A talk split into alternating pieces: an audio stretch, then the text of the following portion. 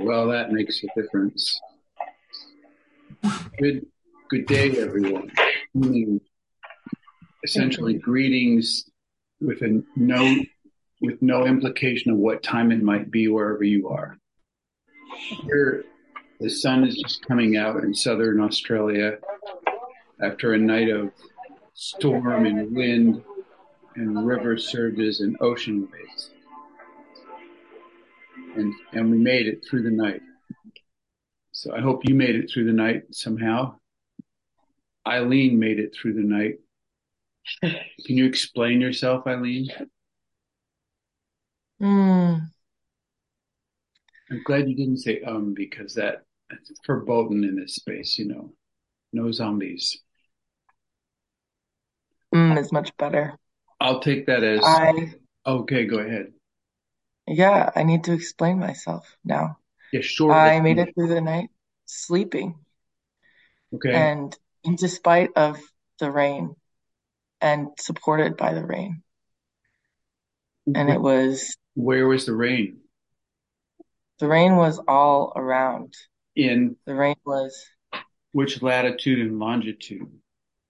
oh, some numbers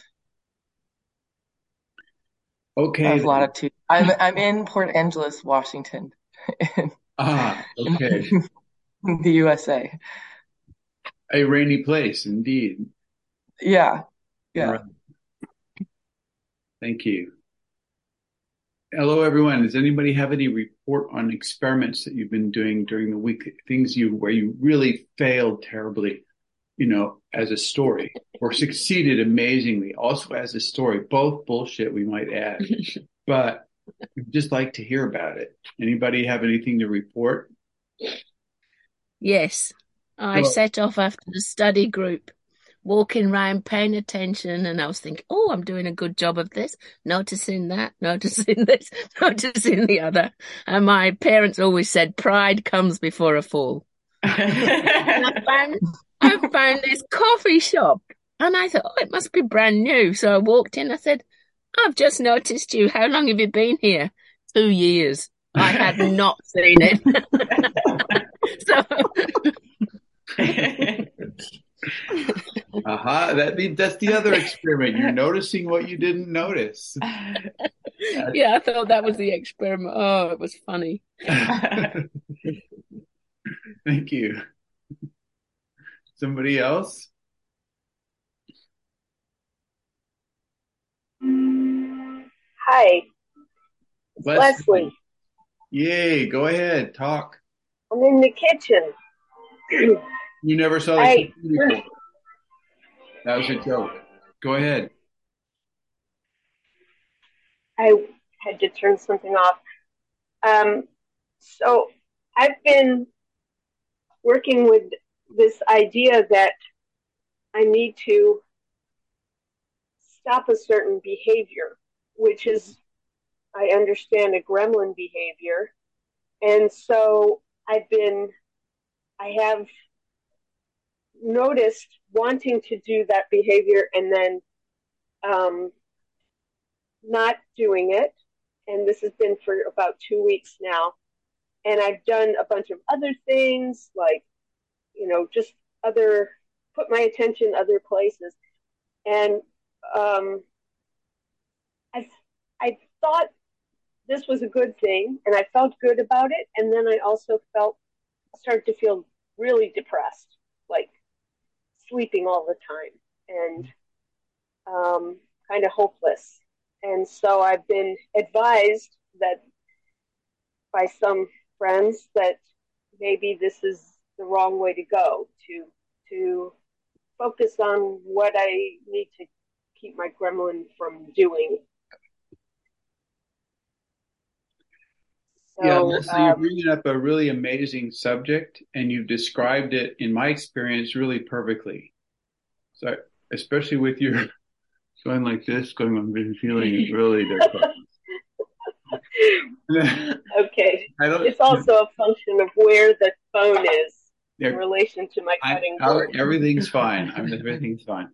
But I want to share some significant research that our Gremlin research team is working on that that we'll be sharing on websites and whatever articles and the training the gremlin transformation process has just added some dimensions and it has to do with exactly what you're saying which is this whole thing about once one encounters uh, a, a kind of behavior that causes a certain result that is a way of destroying intimacy or undermining responsibility or mm, any kind of gremlin behavior that it's just okay you know i finally recognize it's gremlin behavior and i'd like to do something else. When you get to that place the the strategy of dis, of not doing the behavior turns out to be more gremlin behavior. And in the, the, the essential work of what you're talking about, the whole essential work of getting to the point where that behavior changes is preparation. It's, it's, it's the kind of matrix that you built into yourself. Leslie, you know what matrix is when I say the word matrix? Yes. Yeah, it's just these set of distinctions in your being that make up your awareness essentially. That's what your matrix is. It, it holds these distinctions and you just keep putting distinctions in there and you do this preparation work. You're building out the matrix to the point that when you get to the awareness of, oh gosh, this is what's been causing all this pain. Yeah, essential pain. Then it doesn't it doesn't happen again. That behavior will never happen again because you've already built up the matrix to hold who you will be without that behavior. And if it doesn't happen like that, if if it's any kind of a struggle, so you describe this struggle, and it, it's you, you like you're going to take away the candy, or you're going to take away the uh, superiority, you're going to take away the inferiority. You're going to, you know, when you're trying to do that when you have enough matrix the, the behavior change happens through all by itself almost and if it doesn't then then you the point that the approach is to build more matrix go back and prepare more and so the kind of preparations are that that we've been experimenting with building out in our in the possibility management game world are things like Rage Club. And so so Leslie, you've been in Rage Club before? Yeah, two two Rage Clubs. And One recently. And a Rage Club Space Olympic. And what about Fear Club then? Yes. so okay. Not recently. Okay, but okay, but that's so you know what I'm talking about. But those those are the kinds of things that start that build out the matrix such that you become a person who's no longer the same person who needs the behavior that you were doing that you discovered that was causing the problem, causing the breakdown. And so, so I would encourage one, well, can I say something? Yeah, there's so much about this. well, one is Clinton mentioned it, but I want to say it again is that the, the depression is the sign that your gremlin is protecting the behavior that you're trying to stop. You Get it? You're depressed because the gremlin wants to keep the behavior that you were doing before. And so people can experience that as being some kind of on a plateau, like nothing really changes. And it's this battle with the gremlin. And instead, consider consider the depression as as you you know we know that depression is a mixed emotion but these mixed emotion when you're working with gremlin, gremlin behavior is probably this sign of the need for preparation that's the alarm is and the you know there is some gremlin work that can be done yes there's all this you know this side matrix of going to labs you know, completing incomplete emotion. Sonia is is holding a space for that.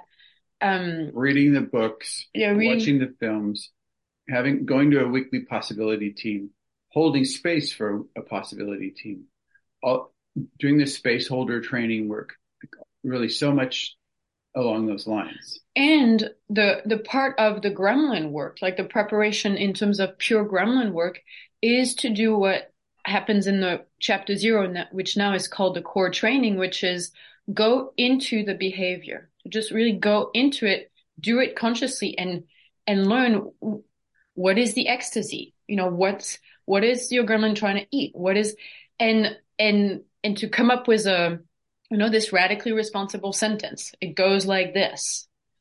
And and and and that's part of this and then you sit with that it's like, okay, that's, that's what my gremlin, you know, that's what I am doing and sit X with on it. the map. Yeah.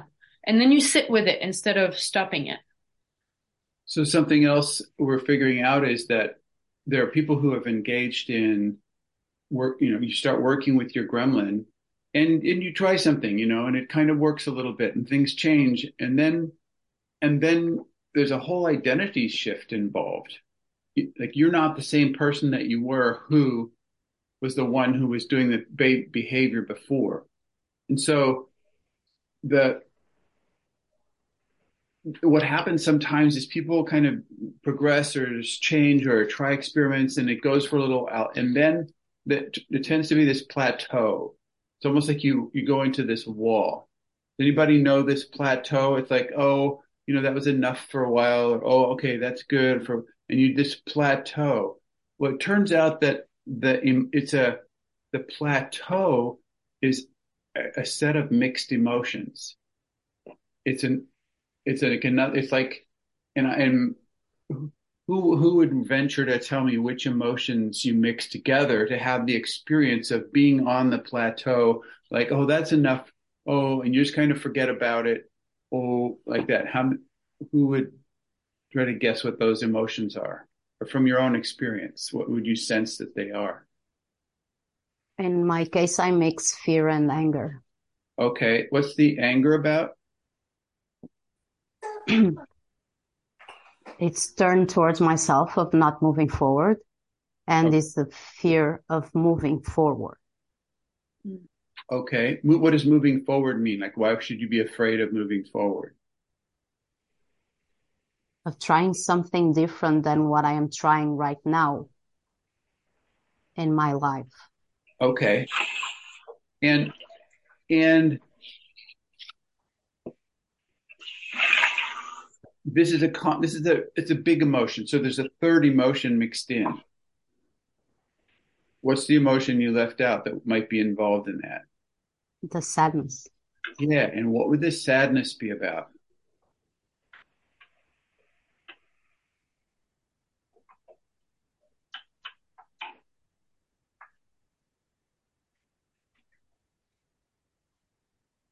It's about the violence. The what? The violence. Violence? Yes, the violence against myself. Can you explain that? Yes. When I'm in that place of, of mixing the, the anger and the fear, there's an internal war and it's very painful. Because painful because I'm uh, I'm hurting myself. I I am imploding. Imploding. Imploding, yeah. Yes. Yeah, it turns out what we're finding is this grief. There's a huge amount of grief, unexpressed, suppressed grief in this plateau sensation and and if it's not okay to be sad if you can't share with somebody my world is falling apart or if you can't share with somebody can i cannot believe that i've been doing this behavior my whole life. I cannot believe i did not see this before. I cannot believe i caused this much pain like you said for myself and for other people. I can't believe i undermined or destroyed so much tenderness or so much vulnerability. And there's this huge grief, like an immense amount of grief about that. And, and it's our tendency to want to do something about it. I want to heal that. I want to go through a process. I want to try something different. I want to do an experiment. I want to write about it in my journal. I want to tell, you know, I, I want to. So, so it's all this thing about doing something about it, trying to do something to change it instead of staying there, staying there at that X on the map, at that place of experiencing the grief and the sadness and the anger that's that is all mixed together at that point and that's where it's really useful to have a partner in the team so that's what what we're finding in the gremlin transformation is that the space holder and your three cell like the, the main practice is staying with each other at that X on the map and not trying to go somewhere else and do something. You just stay there. And it's horrible. It seems horrible. And yet that awareness, it's the awareness and consciousness itself, the awareness itself that is causing the interchanges. That's where the healing or the sh- the transformation happens is by staying on this edge of recognizing the horror of the situation, the pure horror, like the horribleness, the unbelievable. I can't believe that I was doing this for so long. Or I have, I just did it just now again and just stay right there in the company of another person who can stay with you in that consciousness. And this awareness is the, the catalytic element that unfind, unwinds, unrolls, like un, like um, disassembles or deconstructs the behavior that you put together essentially to cover up to cover up your uh, you know, to protect yourself, essentially, you know, the, the survival nature of the behavior. You, we develop this survival strategy and it shows up as gremlin behaviors because it's a way of avoiding consciousness and responsibility. And then, and so to un, un, unpack, unfold, deconstruct what you put together so long ago is happens by you staying at that point. This is one of the big things that we're finding. So the you know Leslie the I, the objective of well I discovered a behavior now I'm going to not do it is really not not the effective way to really deal. These things are big. These things are really big things in our life, and because it's painful, like almost nobody in the world is in a supportive enough space to do it. And so that's why it's so great when we connect here together. Like when you just call somebody up from the group here and just say, Hey, can you just talk with me? And I need to share this. And they go, Yeah. Leslie, go ahead. You're going to say something. Yeah. Um, I didn't really explain the whole process.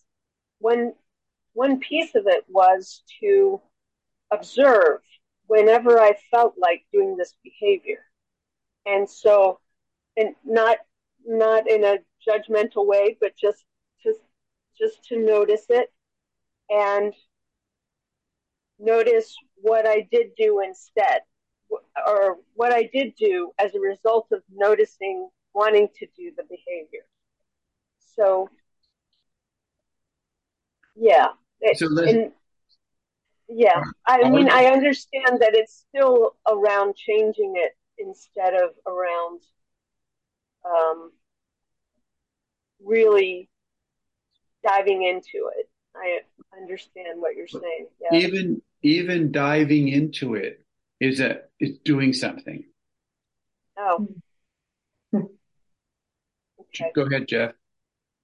Yeah, the question I have, Leslie, because you said to observe it in a non-judgmental way, but I I get the sense that even that is like trying to remove your your your self judgments and and to just okay if there's judgment that that maybe that is the doorway to to just sit with it and be like fuck this sucks. Like like i remember in the lab in poland you get clinton you gave me this feedback at like day one at the beginning and it's like it's just been sitting with me for since then it's really just like it's this little drops of of pain and and just anger and sadness and yeah, it's been it's it kept me really aware of it, like really aware and and and and help me to try to become more careful of how I move and how I make messes.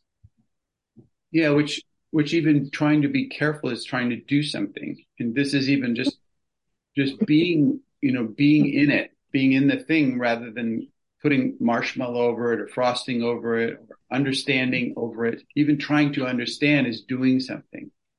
And it's a subtle thing to be in the presence of another human being and not perform the usual um, show that we perform and let the thing let the thing disassemble you know let it come apart where really where it is really and just let it just without doing anything just stay there in it.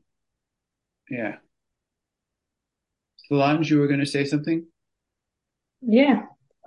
I'm emotional right now.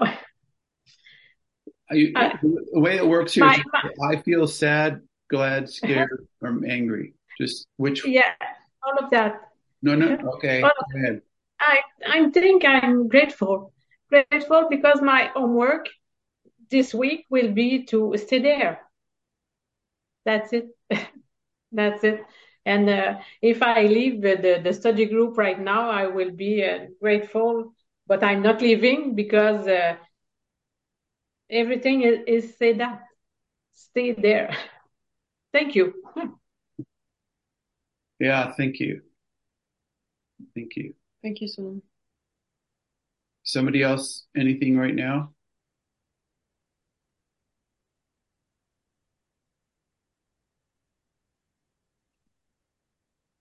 It's this is exactly where we are in the book on the path of the book. You know, we're exactly at this stuff called edge work. To stay at the edge, stay on the edge without trying to fix it, without trying to change it, without trying to deepen it, without just staying at the edge. And that this is the edge work and not trying to go further, not trying to do, you know, so much the next step because the next step unfolds. It's like, right, just stay right there. I mean, I'm just going to read from the book. What page are we on? We're on page two. No, no, no. We're on page 225, 225. And it's in edgework stuff. It's like, so it says, since we live within the perceptual limits of our box, and our box confidently reassures us this is all there is. That's what the box is saying kind of all the time. I, I this is how it is. And the box tells us that and we believe that. Then sometimes we forget that there are vast domains just beyond the edges of your box, full of what you do not know that you do not know about. We just touched on this last week. It's like full, what's beyond the edges of the box is the stuff that you don't know that you don't know about this is this place of greatest discovery. You discover it at the edge. And so the interface between the known and the unknown is where you have the greatest opportunity to gain new perspective and make unrestricted actions. At that edge, traditional systems break down. So this is what we're talking about. Your traditional life system breaks down at the edge. And that's about the most horrible kind of mixed, massively fear inducing, freak out inducing experience beyond understanding right there at that edge. Because traditional, your traditions, your habits, your known survival strategies don't, they break down because they're not in the middle of your known world. So the traditional systems break down, thus creating real necessity for new possibilities to be discovered. And so what we're saying is that place at the edge, staying there, being with the grief and the fear and the rage, you know, just staying like there in public, like with, in conversation with somebody else who can be with you there without trying to fix you without trying to make it better for you. Just to be, and not trying to even understand you so much, just to be there and have that. So this is where new possibilities are discovered. And to get to the edge, you exchange, to, to get to the edge, you're exchanging security for adventure. And uh, we talked about this before, which is like our story about what's really going on is, oh my God, I'm feeling bad, or I'm, I'm having a breakdown, or I'm going insane, or I don't, my whole life is falling apart, or whatever the story is that's an oh my God kind of story, is to exchange that for a discovery adventure. Well, I'm on a discovery adventure and it has a totally different map for your, per, your, your current personal experience. And it's also a, a working map. It's a valuable map to share with someone else when they don't know you anymore. When they, when their, when their box's connection to your box is wiggly because your box is changing shape somehow. And then they go, what's going on? You know, you should see a doctor. Maybe you need brain drugs. You know, maybe you're having a, maybe you have a tumor in your brain or maybe, God, maybe I don't know what. you say, Hey, I'm, I'm on an adventure. This is a, this is a transformational adventure process. And, uh, if you get really close to me, you're going to go on it too. So are you ready for the next adventure? It's like, mm, that's a, just a, I just, we just, I, it's an experiment. Like we said, it's just really a recommend that story for yourself and for other people. If you need a story, use, try that one. That'd be experiment for this week is each time something comes up, just say, look, I'm, this is an adventure. And you can say that even to the, person you're buying your apples from or the, the hitchhiker that you pick up or your mom when she calls, you know, she goes, honey, I just, I just don't, what's going on? I haven't heard from you in so long. You go, I'm on an adventure, you know, and your mom secretly, I bet you, your mom secretly has always wanted to go on adventure also. And you can just say, this is a fantastic conversation to have with your mom. Is it's like, mom, what adventures? Tell me about your adventures. What are your secret experiments? What adventures did you want to go on or have you been going on? And then you just stop, you just listen. And you might be really surprised what your mom can tell you about the experiments that she's been trying. So that that's a great, it's another experiment is to have this conversation with your mom. Mm-hmm. And suddenly there is a rich source of riskiness and aliveness in your space. That's what the, this book is saying. It's like by saying you're on an adventure, it's, you have permission to be like in this riskiness and aliveness and the adventure, both of which are foods that nurture extraordinary human relating. You get that by being vulnerable about your invulnerability you discover a new kind of vulnerability, a new kind of connection that nurtures extraordinary human relating.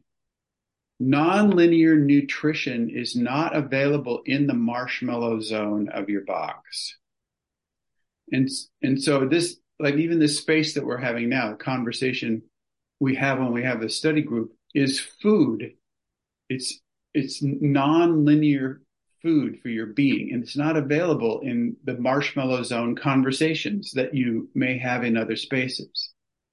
The view at the edge is exhilarating, inspiring, enlightening, and also a bit confusing or scary. It can be.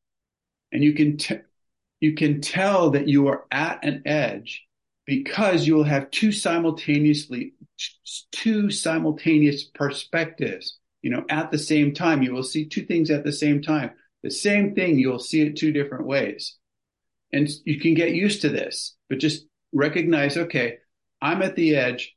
I'm going to see what's going on around me from two different perspectives. One is the familiar view of what used to be considered normal. This used to be your normal, and that doesn't go away.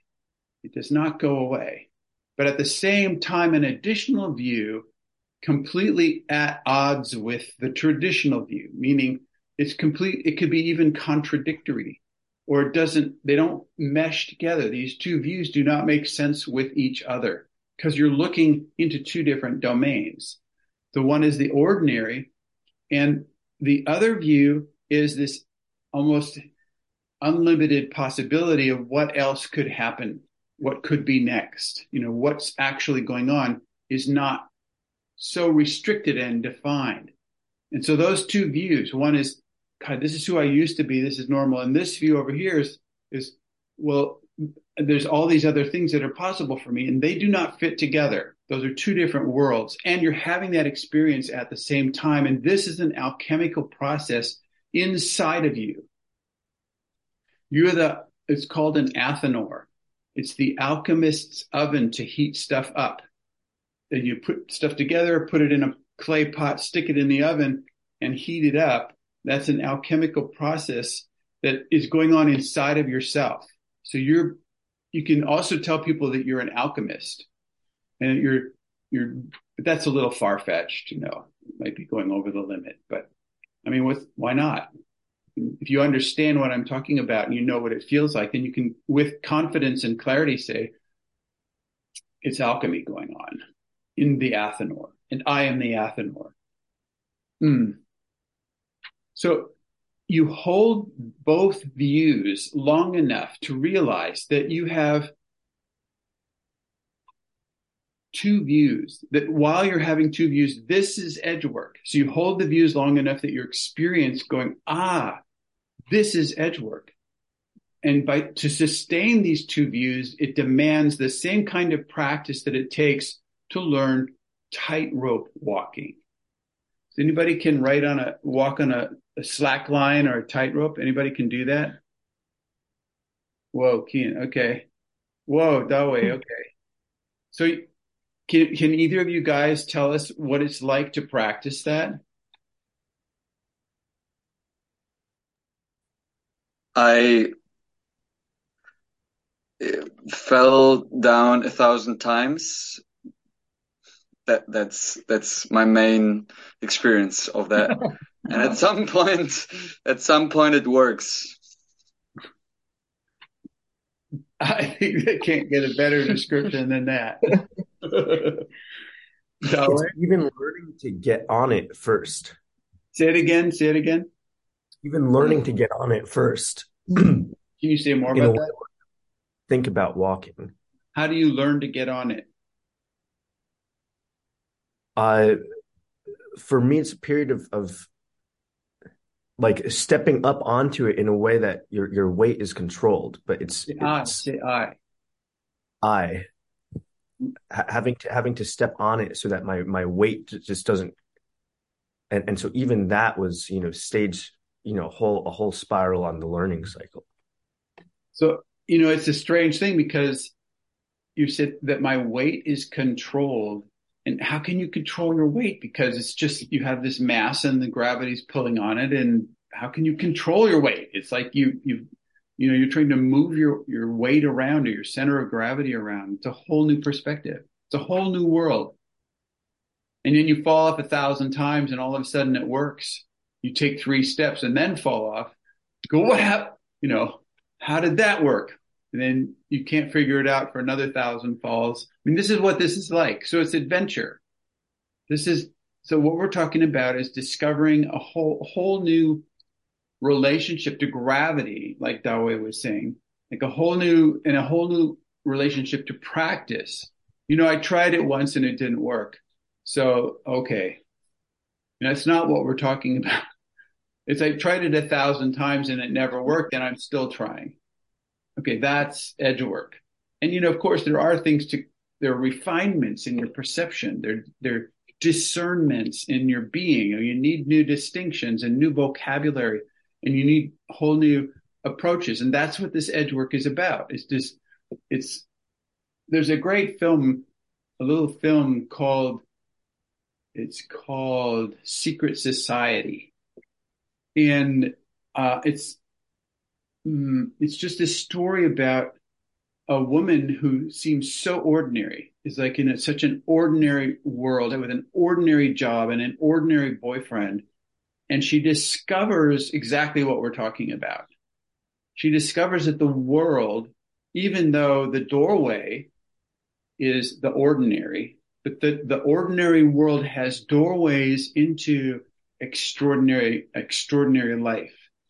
So I'm not going to say more about it, but it's just a, a very fine uh, example of how of what exactly what we're talking about the kind of edge work where the the by engaging what's happening with from the from the perspective of this is an adventure this is a science experiment you know this is this is edge work. I'm an edge worker.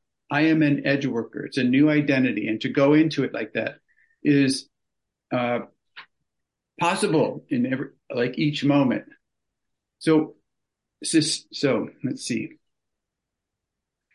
while practicing, you will find that it is far easier to fall into one of those views or the other.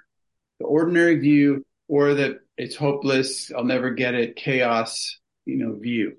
It's easier to fall into one of those than to hold both views at the same time. And that's this tightrope walking thing.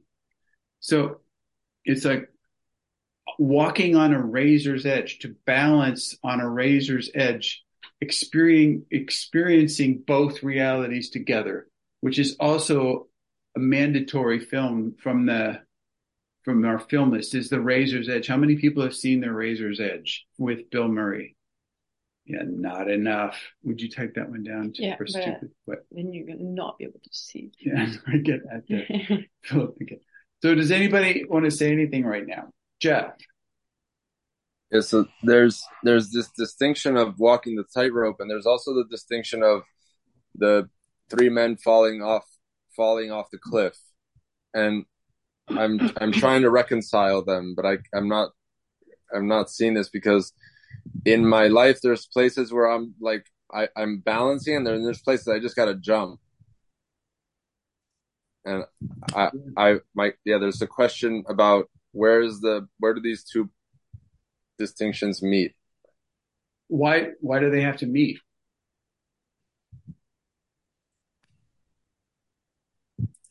I don't know. Yeah, I think a lot of the things don't meet.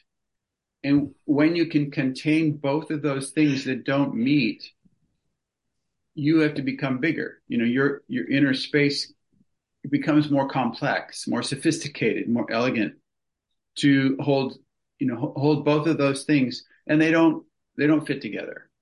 Leaping off of a cliff, leaping into a gap, leaping through a gap is different from having the rug pulled out and dropping into a bottomless pit. Those are very different uh, domains, even though they both have what we think is something similar, which is this falling or this bottomlessness, this groundlessness thing. And they're, you know, groundlessness I mean, what Jeff is ta- is hinting at is this whole suggestion of of opening up the possibility that groundlessness becomes your home, or groundlessness becomes a way of life. And I'm not saying I'm not saying a condition of groundlessness means confused or powerless. That's not the kind of groundlessness we're talking about. There's a a Buddhist teacher named uh, uh, Pema Chodron, who is famous for saying the the nature of reality is groundlessness. Is that what it is? Mm-hmm. The nature of reality is groundlessness. And if that's if that were so, I mean that's her research. And if that's so, then everything that seems to be gra- have ground, like something solid to stand on, is an illusion and it's okay this is so opposite or so far away from the the teachings that we got from school or modern society what it's focused on knowing and having a retirement fund that you're building up. So when you get retired you know you have enough money to live on. You know it's like building up your portfolio of investments and your possessions so that you know you have a whole world uh, that's on on solid ground. And okay, it's like putting almost tying yourself with a rope and then putting the other end of the rope into the ground with a stake. You just hammer it into the ground and hammer it into the ground and hammer it into the ground. And here's here you are, a thing that's designed to fly, and you spent your whole life doing the right thing, hammering stakes in the ground, all, holding you down on the ground. And there's a that's that's a painful thing to do to yourself. And it's like uh, some, uh, Sonia was saying about the violence. This is a kind of violence. A number of people in the, just to share this, number of people in the gremlin transformation work are discovering how valuable it is to be in a weekly or more call with an organization called Violence Anonymous, which is a, a 12 step program around, it's a global 12 step program for, for the, um, addressing, you know, facing into violence to yourself, you know, violence as a, as a way. It's like, and so again, this is not the kind of behavior. Gremlin self cannibalism is not the kind of behavior that you can change by force of will. It doesn't happen that way.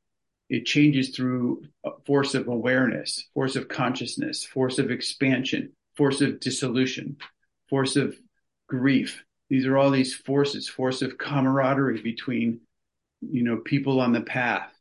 You know, these are the, this is the way things evolve. And so, can I say something? Yeah. I mean, it seems to me that these stakes uh, are not just material things. I mean, the the material the stakes. You this, mean? Yeah. Yeah. Are not. I mean, it's obvious to think about the material thing, but I think most of us are have kind of let go of most of those stakes as edge workers already. But it's stuff like um, stakes can also be um, how many how many girlfriends do I have around? You know, how many women do kind of like me? You know, or, or trying to have trying to have people like like you. That's a kind of a stake to behave in a way. But also, like we were saying, I think these mixed emotions are are these kind of stakes. So depression or uh, hysteria, like Sonia you were sharing, or for me, it's more this mix of fear and sadness. It's this um, despair. Like even the despair is a state. It's a okay. There I have ground. I know if I'm in despair, then I know how to handle myself. I know, and it's familiar. That's a kind of ground. And so, what I I was just thinking about it is that in this, you know, this monumental distinction between feelings and emotion is the the groundlessness of life, like Pema Chodron said, is really has a lot of feelings. It's really intense in feelings. Really, a lot of fear and a lot of anger and a lot of sadness and also a lot of joy and celebration. But if if you don't distinguish that between uh, your, your emotional state, then it's that you might think you're in groundlessness when actually you keep staking into the ground in these mixed emotional familiar these familiar emotions. And and so I never thought about this, but actually it's impossible to do groundlessness work without having that distinction between feelings and emotion, without distinguishing between the two. Can you just say the distinction right now? Yeah, that, that feelings come out, feelings are from the present. Feelings are from, are from groundlessness, actually. From reality. And, and are, I mean, I think they are a tool to navigate groundlessness and it, you know, I would say, for example, uh, grief, which lasts longer than three minutes, is a tool to navigate groundlessness. So grief is kind of this special, exceptional uh, tool that is totally necessary in groundlessness that does last more longer than than three minutes, and it's kind of a state to be in. And then, but the other ones of, uh, you know, compare like this victim sadness or this uh, parental rage. You know, you must, you have to, you should. This is not good. You're not doing it right. Or this, uh, you know, this fear of, I mean, groundlessness is extremely scary, but this, this emotional anxiety and stress, that's not groundlessness. That's the stake. That's the, the stake in the ground. So, and so the, the emotions are, you know, to heal. And I, I guess you know, what we're saying is the healing process doesn't have to be go through an emotional healing process. It could also be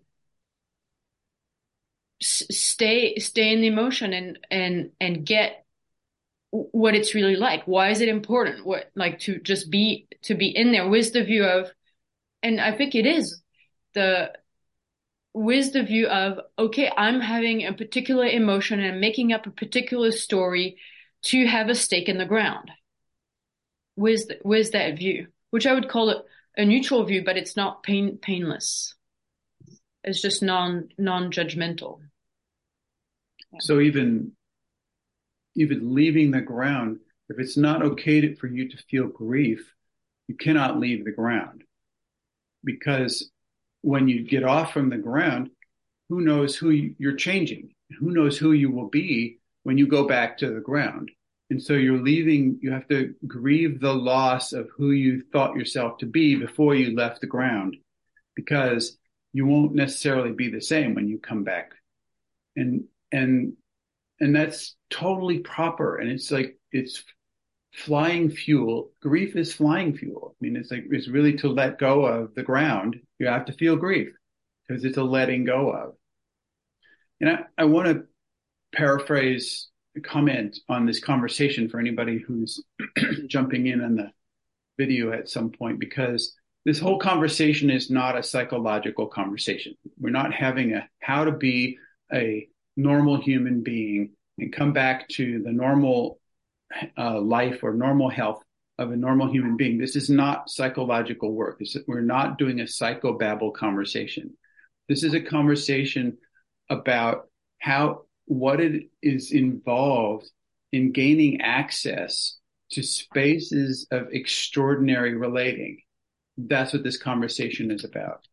And it's an entirely different world than trying to be normal. It's it's trying to go back to normal. A really excellent explanation about that is this distinction between two phase healing and three phase healing. There's a website called Three Phase Healing, which I encourage you to familiarize yourself with because, for example, in ordinary medicine, you you are healthy. The idea is that you're healthy, and then you are you get sick or you have an accident. And the doctor's job then is to bring you back into the condition of how you were before, which is the healthy state. So it's, you know, healthy, sick, back to health. So there's two phases. Either you're healthy or you're sick. And the doctor's job is to take you back to the healthy state. This is two phase healing. So in extraordinary relating, in edge work, we're, we're using a model called three phase healing. And the way that that goes is you have a certain life, call it healthy, call it whatever you want. And then you go into this shift place, some kind of an evolutionary transformational shift place. The bottom falls out. You, and you could call it sick. You know, you can call it whatever you want, but then the point is to recognize the phase two of healing as the transformational state as the shift state and you're, sh- you're shifting into something else. And so the, the phase three of three phase healing is to emerge as your new self and to have new practices, new preferences, new awarenesses, new ways of, of life, new ways of relating. And you're, you just, the, the place the first phase one where you used to be is is ancient history. It's before the fall, you know, it's before the crack and before things just disintegrate. And trying to go back there is not the goal. Moving on the path is what's happening, but moving on the path is not even the goal. It's just three phase healing is one state, a liquid state, a new state. This is three phase healing. So it's a way to approach imbalances. Yeah. Yeah, and the imbalances, the more acute they are, it basically means that you you're you're stuck in in phase two. Like you're not you're not moving into your new identity. The more you know, the more your body or bodies have to give you symptoms, it's like you're resisting the, the shift of identity. And so, but it's possible to kind of roll, to roll into these new identities instead of having, you know, whatever, cancer or breaking a leg or, you know, these big kind of symptoms is this, is a resistance. Yeah, then the universe has to use a hammer, it's like something really big. So if you just get used to, if you adopt the three phase healing process as part of your evolutionary path, then you roll more easily into the second phase of the liquid state or the transformational state. And uh, so the hammer, the universe doesn't have to mm, crack open your current life. Um, you probably know people that that's happened to. That the universe had to use the hammer to get them into some kind of liquid state where new awarenesses could happen. And then, and yeah, so you can avoid that pretty much if you just decide, you just go, okay, what liquid state am I going in today? Instead of trying to guard against liquid states, to actually roll into them, like Chloe said. So I'm back in the book for a minute. The double perspective of seeing the, the ordinary and seeing the, the edge, you know, what's on the other side of the edge. That double perspective produces a crack in your certainty. Can I say something about that? I just want to say that Okay. that crack is what the tr- the hammer is trying to do. The hammer shock experience from the universe is just trying to create that crack, and you can create it simply by having the holding these two perspectives. I mean, for one of my experiment last week, which was this um, n- notice what I'm noticing and notice what I'm not noticing. It was incredible to do this while Clinton and I are traveling, and to notice what Clinton is noticing, and to to notice what somebody else is noticing, because then it, it's a sharp contrast between what I'm noticing, what I am noticing, and to realize that, for example, since I've been hanging out with Clinton, I I didn't used to look at trees. I didn't used to notice trees, and now I can go around and pretty much, um, you know, I I have a number like ten or fifteen trees that I know, and I can notice them going down the road. Or I can go into a garden and say, this is this plant, and this is this plant, and this is you know doing pretty well, and this is not doing so well. Stuff that I couldn't re- I couldn't do at all before.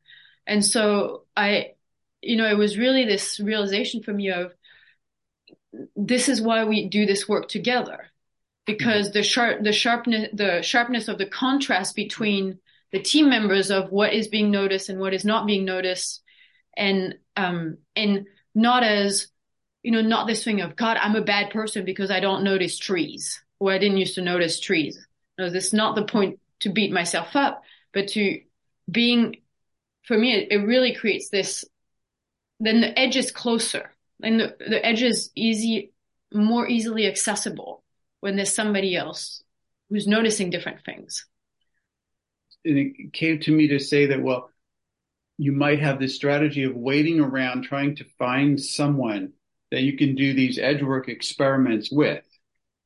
And then you, they're waiting around to find someone to do those with rather than doing the edge work experiments and then noticing somebody over here doing some kind of a similar edge work experiment and you meet each other. Then you're, then you're both on this path and like that. So some of, you know, this is a typical strategy for trying to be, you know, trying to be, find a partner, but what it, trying to relate with someone else is try to find somebody to relate with and then start doing edge work experiments. This is a guaranteed crash program because, mm, because the person that you're meeting who's not doing edge work experiments would have to go through a whole lifetime of, of, of like yours somehow to be interested in doing this, some kind of edge work experiments with you.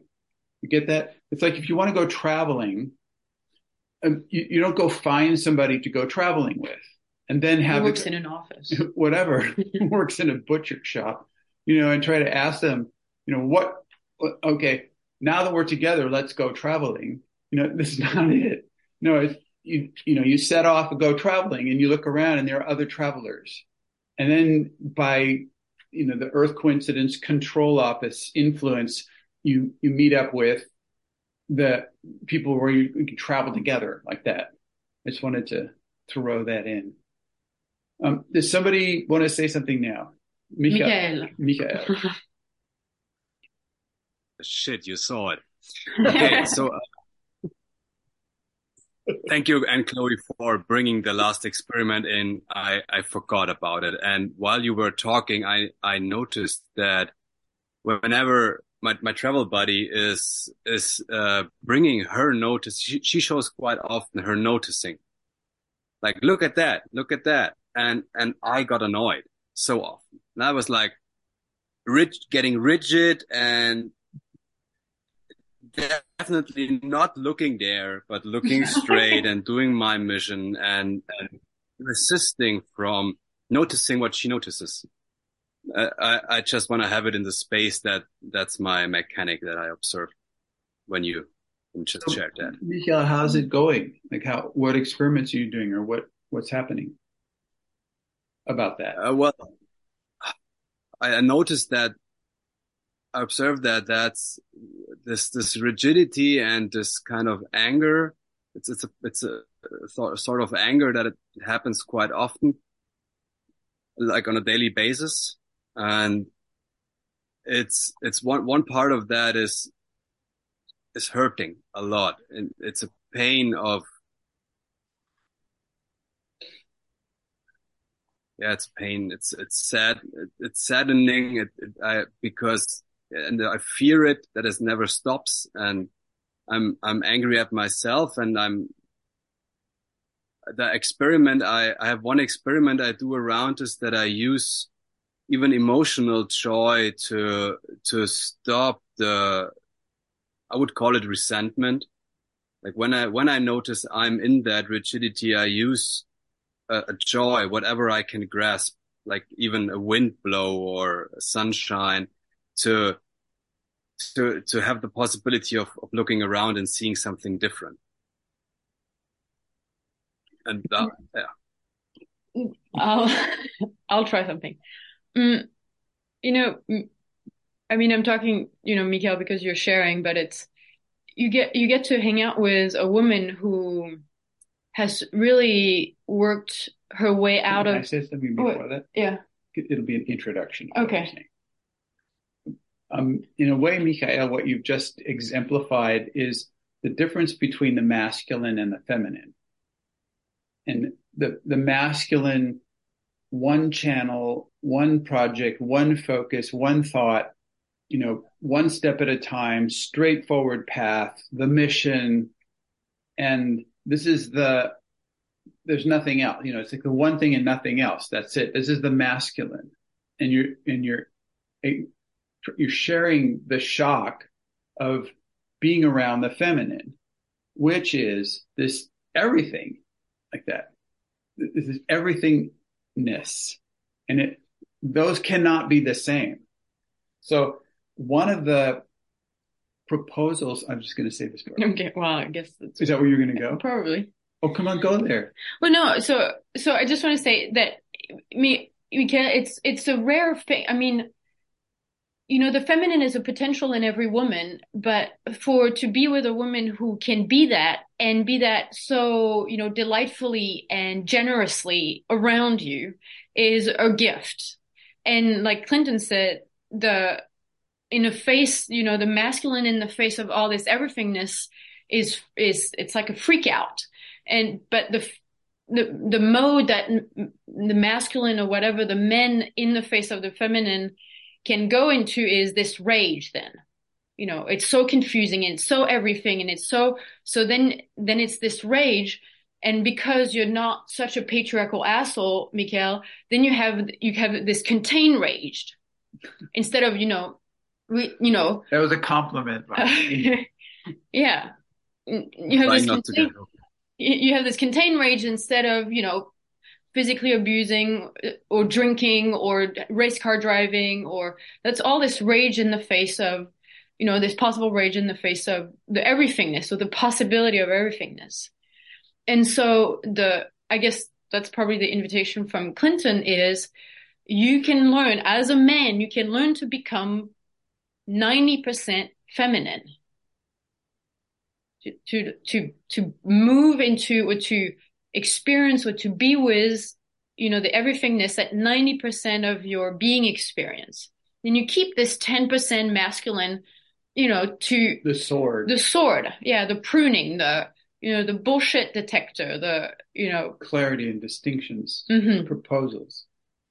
and and just so you know the the experiment for the feminine the woman is to experience herself as a beingness at least 10% or to experiment yeah being 10% masculine and you can keep 90% everythingness so feminine and it is you know it is said that it's harder for a woman actually to be 10% masculine You know, than for a man to answer yes or no questions with yes or no, like that. To say what you want, to etc. I mean, so I was at the, we were at a cafe yesterday, and when we go out a cafe, for me, it's like I see all these tables, and I'm like, I need to choose out, like which table I'm gonna sit at, you know. And I, so I try to avoid responsibility by Clinton, you know, where do you want to sit? He says, Oh no, no, no, I'm not. I will not decide where we sit. So I said, no, but there's the sun, but this is the better view, and there's the music here, and like all this stuff is happening. And I really learned to be okay. I, I just decide.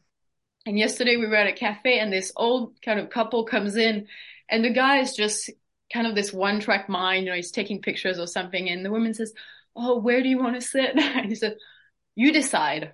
And I see this panic coming in her about like, shit, now I have to decide. But it, and you know, and it was completely sort of unconscious. You know, because if I decide, it will be wrong. You yeah. know, I will have left out fifty percent of the factors.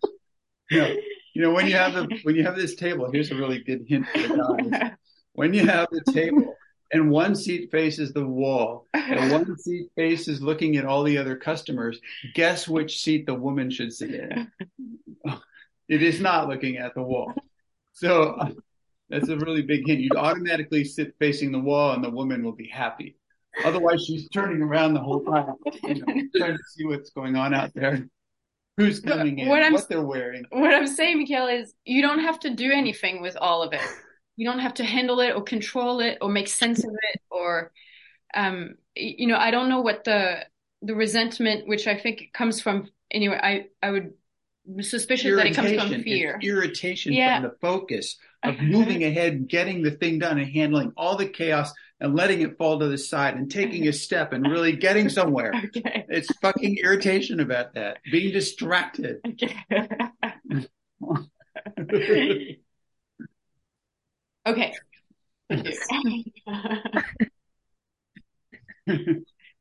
You. know, this whole study group would be, you know, in a way, like entering the extraordinary and archetypal domains. Like if Anne Chloe was not sitting here in this space, if you know, if we were not doing this together, it would be pointless. It would be just this dry, you know, conceptual, theoretical, blah blah. So I'm just really so happy to be able to be in this space with a colleague on one camera or two uh, who brings in all these other elements from the guy who wrote the book. Okay, thank you.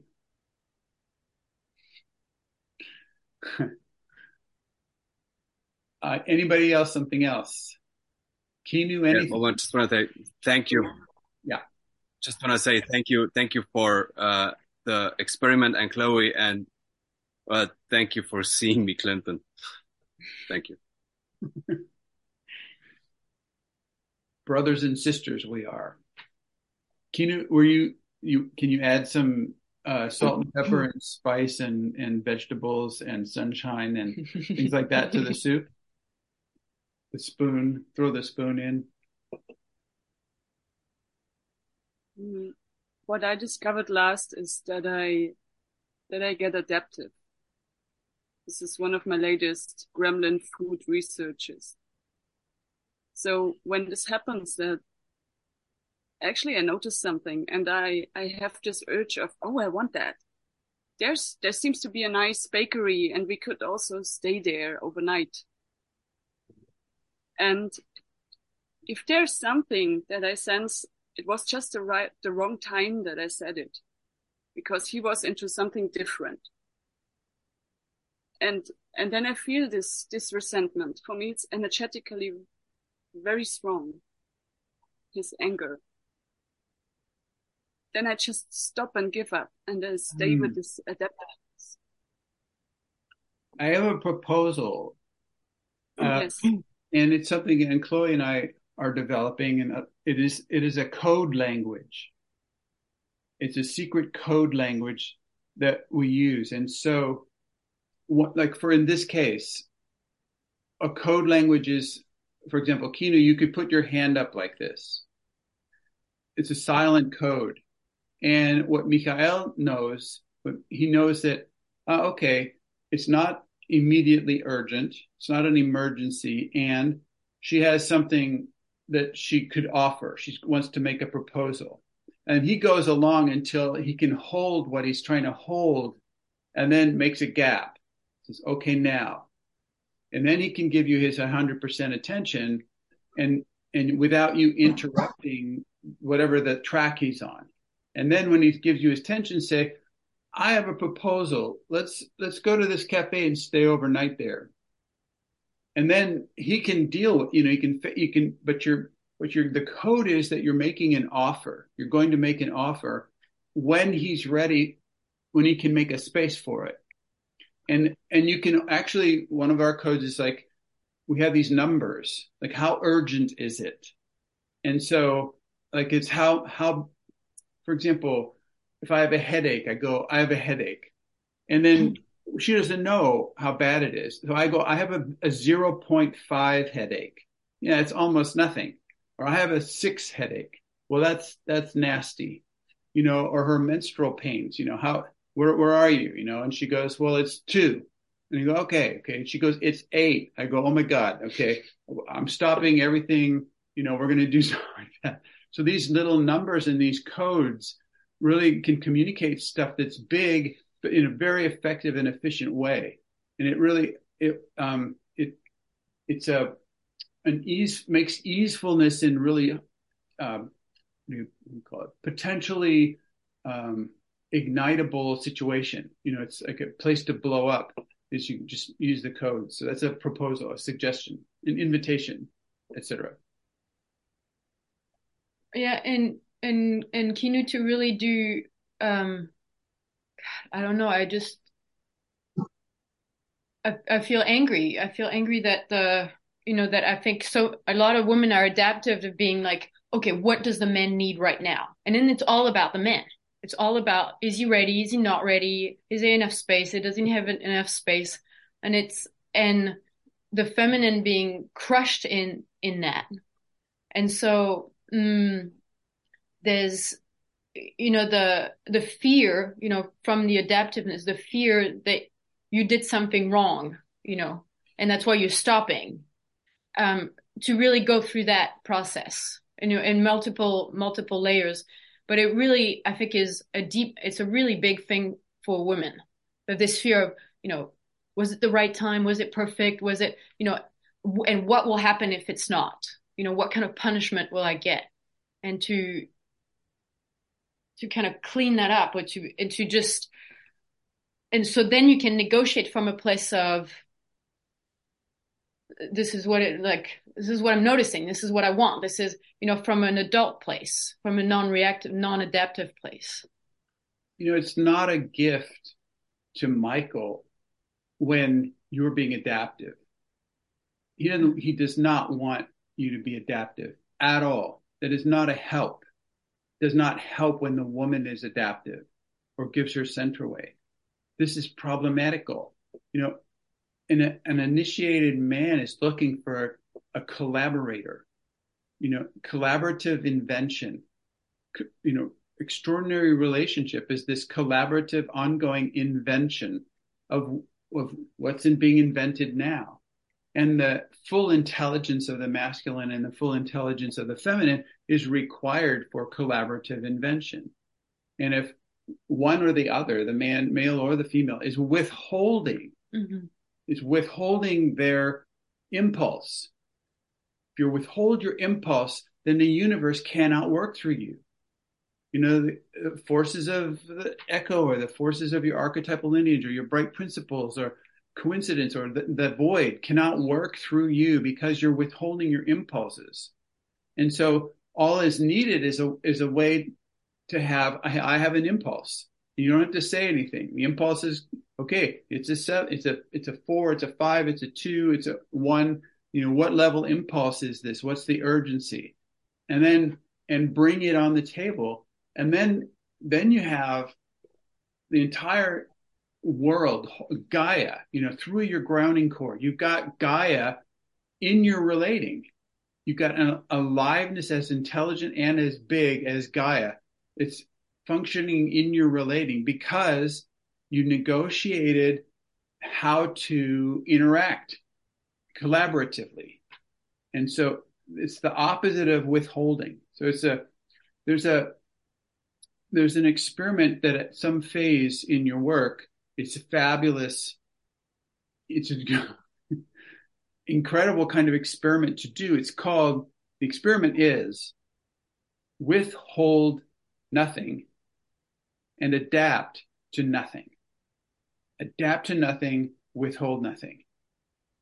And when, when I first, I, I started doing that in the middle of the 1990s, around 1994, 1995, it was my world just, it was insane because I was trying to be a nice boy or a good husband or a good father, you know, or a provider or something like this. I was trying to be understandable. And when it started coming out of me of withholding nothing, there were explosions, there was grief, you know, there was like, I had a panic attack for the first time in my life when, when I was trying to climb a, a little mountain on a rope. And I just went down on my knees and belly crawled back to some flat land. My partner thought I was just pretending, but I, it was like I was withholding nothing. I was stopping withholding the fear that I actually had. And it was this huge breakthrough for me anyway, so it's like that kind of thing is withhold nothing and adapt to nothing, which means respecting yourself to the degree that you might be respecting other people, like the like in in Kino in your case, like to the degree that you respect Mikhail, it's like also respect yourself to that same degree. So mm-hmm. then there's no possibility of being adaptive. It's just not possible because you respect yourself to the same degree. You expect you respect your impulses to the same degree as your as your colleague as your collaborator and then you get this adventure path of you get you know all these massive forces of nature working together through you guys. You get you know it's delightful for the bright principles and your archetypal lineages and the earth coincidence control office and gaia and nothingness and all these infinite resources to be able to work together through you guys working together in you know ex- adventuring through life. It's a totally different way. It's an extraordinary way of of relating that you know most of us we never get to see we know most times we never get to see such an example anywhere you know in the world so um, so it doesn't have to stop you. The fact that you never saw your parents do this, or you don't see it in the movies, you know, or you don't see it in the magazines, whatever, you know, it's it's it's a breakthrough experience of withholding nothing and adapting to nothing. Be ready for fireworks. yeah, yeah. I mean, that's what I was going to say is that, you know, it could be like, how can if Kino, you adapt to nothing and withhold nothing, and Mikhail, you do the same. You know, where is there going to be enough space and time for all, you know, for both of you, for both of your, you know, being in your space and your, you know, your your your bigness, and but it it really works. I can't explain it, but it it really. Well, like today, you know, I we're we arranged to we're we're car camping in South New Zealand, and we arranged to stay in this amazing little two story hexagon in uh, in the middle of kind of the jungle at the ocean and the river. In and I had this idea of we had two nights here, and this you know last night just before I go to bed, and my computer's set up, I'm ready to do some work. You know the next to and and Chloe says no like in less than an hour after the end of the study group, we need to be out of this house because the guys got rented it to somebody else. And so all right, how do I how do I be with that? Well, I'm sad about it. I'm angry about it. I'm frustrated about it, and I'm you know, and I share all that. And I go, and then Chloe's going, you know, thank you.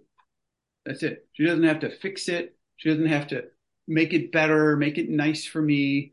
You know, it's just fucking reality. Which which is would really be the the unconscious, the un, uninitiated woman would try to be, God, I fucked up.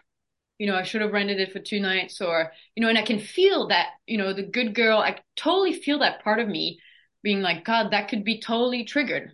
And it was for many years. Yeah. Yeah. So it's just this simple example what we're talking about. It's like, put it on the table. And, and when it's okay to feel mad, sad, glad, and scared, and it's okay for somebody else to feel mad, sad, glad, and scared. You go, okay, that's, that's what you're feeling right now. Thank you. Feelings pass like gas. Feelings pass like farts. You know, you have, you, you didn't fart yet. You know, you have this uncomfortable bulge in your intestines and it's working its way around through the organization down there. And, you know, it's like this, oh God, I feel like, oh man, I'm to puke. I thought I'm feeling pissed oh, off. Gone. and this is the feelings pass like gas thing. So, just, and if it's okay, you know, just open the windows. You know, if it's okay, you just go, wow, that was a major fart. I mean, and Chloe, you know, has been practicing. We have a fart contest going on because for. I'm losing. but I'm winning the burp one. So. Oh yeah, yeah. Man, she can do major burps. I haven't got that yet, but the, um, you know, the thing with farts, you just open the window and in a couple of minutes it's gone. You know, wave the. good, good. Thank uh, you. Yes. Anything else from anybody else right now?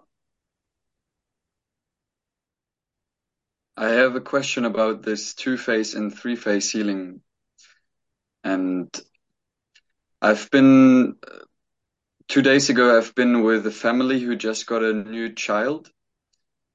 And um, I'm kind of something like part of the reason why this child, like I, I, I opened the door for the possibility of uh, it being born. So I feel kind of connected to it. And okay, this because because I opened the door of keeping the child. That's that's what I want to say, and um, the the per- kid, you could be yeah. yourself. You could be completely arrogantly, superiorly, um, self-importantly bullshitting yourself. There are a few other factors involved, and to put that weight on your shoulders is a, probably a gremlin payoff for that.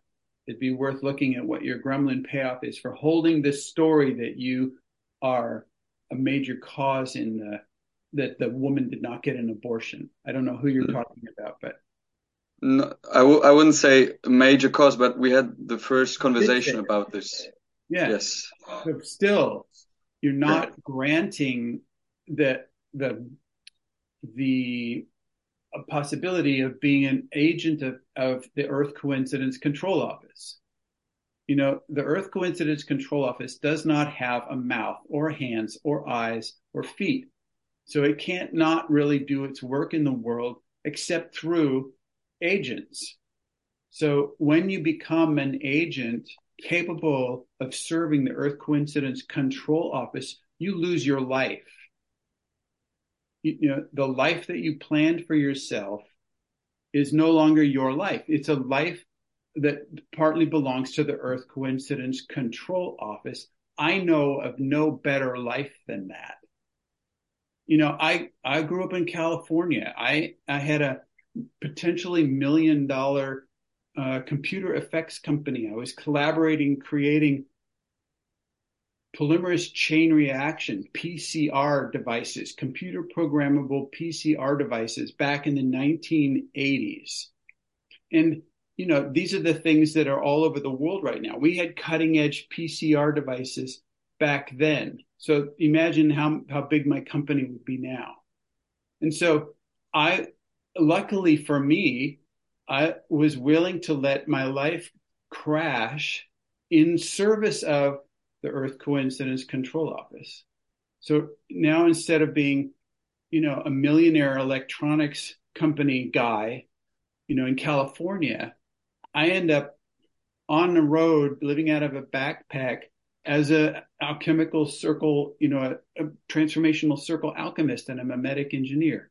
And so, okay, whose life is it? Well, it's actually not my life. I get to participate in a collaborative invention of a life with these infinite resources around, you know, that are available through human beings. But to just put yourself in the position of having such a massive influence and such a massive occurrence is probably a gremlin thing. And blocks really blocks.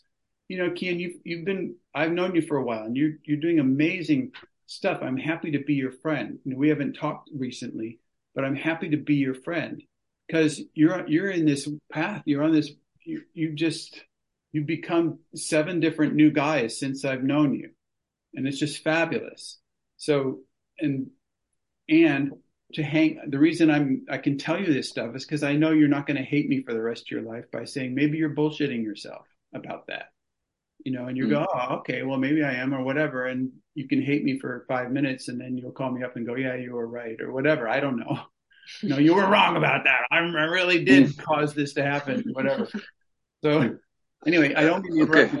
Go ahead and say yeah. what you Thank you. And I, I thought about maybe I'm bullshitting myself and I feel I played a role. Maybe not. Who knows?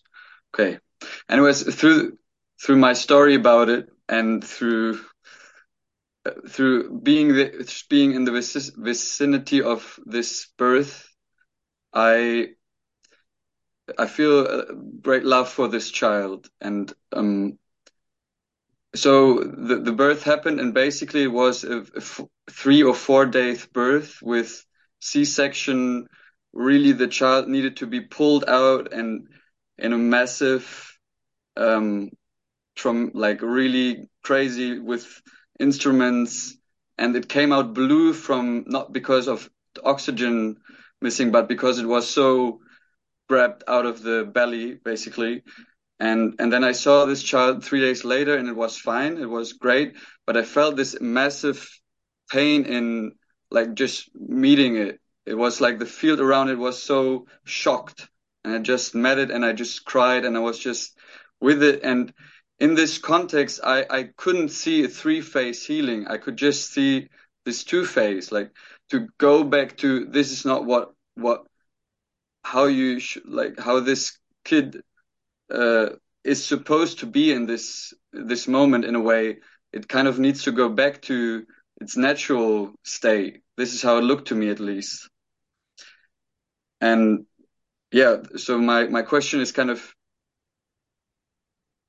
what if there's no agency yet to go through a three phase healing or like to me the, there's agency in in in taking the three phase healing thing. Yeah there's just, just consider the chance. I'm going to mute you some kind of feedback. Consider the chance that there are there are forces at work beyond what you understand right now. And trying to put things back an old way is almost, unless you're in an Airbnb and you're trying to create the legend of taking care of the place so that they give you a five star rating as a client in the Airbnb system, like we will be doing in, you know, a half hour from now, we're going to take the covers off the bed and put it in a pile and wash all the dishes and polish the the faucet and all of this stuff on our way out the door, putting things back into at least as good condition as it was when we walked in, you know, that works. But basically everything else of trying to put things back into the way it was is a fantasy world. It's a self-deluding child or ego state, you know, thinking that you are your parent ego state, thinking that you're that you know better than the universe you know, you know better than this child or you know better and it should be back this some other way. You know, it's just consider the chance that it's just that and get with the program. And the program is what you started, what you did was sounded fantastic is to be there probably, hopefully with the parent there and get present with the child and feel the things that you were feeling. Because what you're doing is making conscious what's in the field. You know, the, the child doesn't know how to internavigate its mad, sad, glad, and scared with words and with clarity about what's going on. But for you to feel what was, you know, making consciously feel what was going on during the birth, that's good for everybody. I mean, that's, that's coming into the present. And that there's no, no need or reason to try to make it to apologize, to repair, to make it go back to normal. There's no need for that. This is an initiatory process. Birth is an initiatory process. And people who are not completely born are suffering.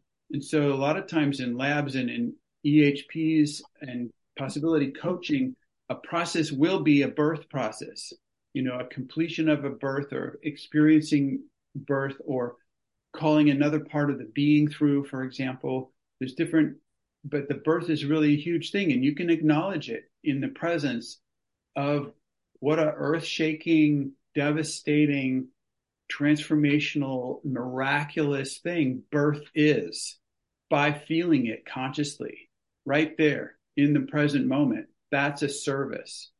That's putting, that's putting it on the table. It's bringing it out. This is real. And you were feeling that. And that, that was, you don't have to say anything. You don't have to, and there's nothing to go back to. Does that help? Yes, thank you. Okay, thank you. Anybody else? Anything right now? Just, I'm, I'm curious. You said, uh, hopefully with the parent present. I, I Yes. I'm wondering what that was about. Yeah, because the parent is the space holder. And we've had so many, in the last year or two, so many processes of the baby, a child, even in the mother's belly, searching for their space holder and and having a clear experiential understanding that I need mom, I need dad, you know, I need them as a baby, you know, and when they're not there, then there's this desperation of, oh my God, okay, who's going to be my parent? Who's going to be my space holder?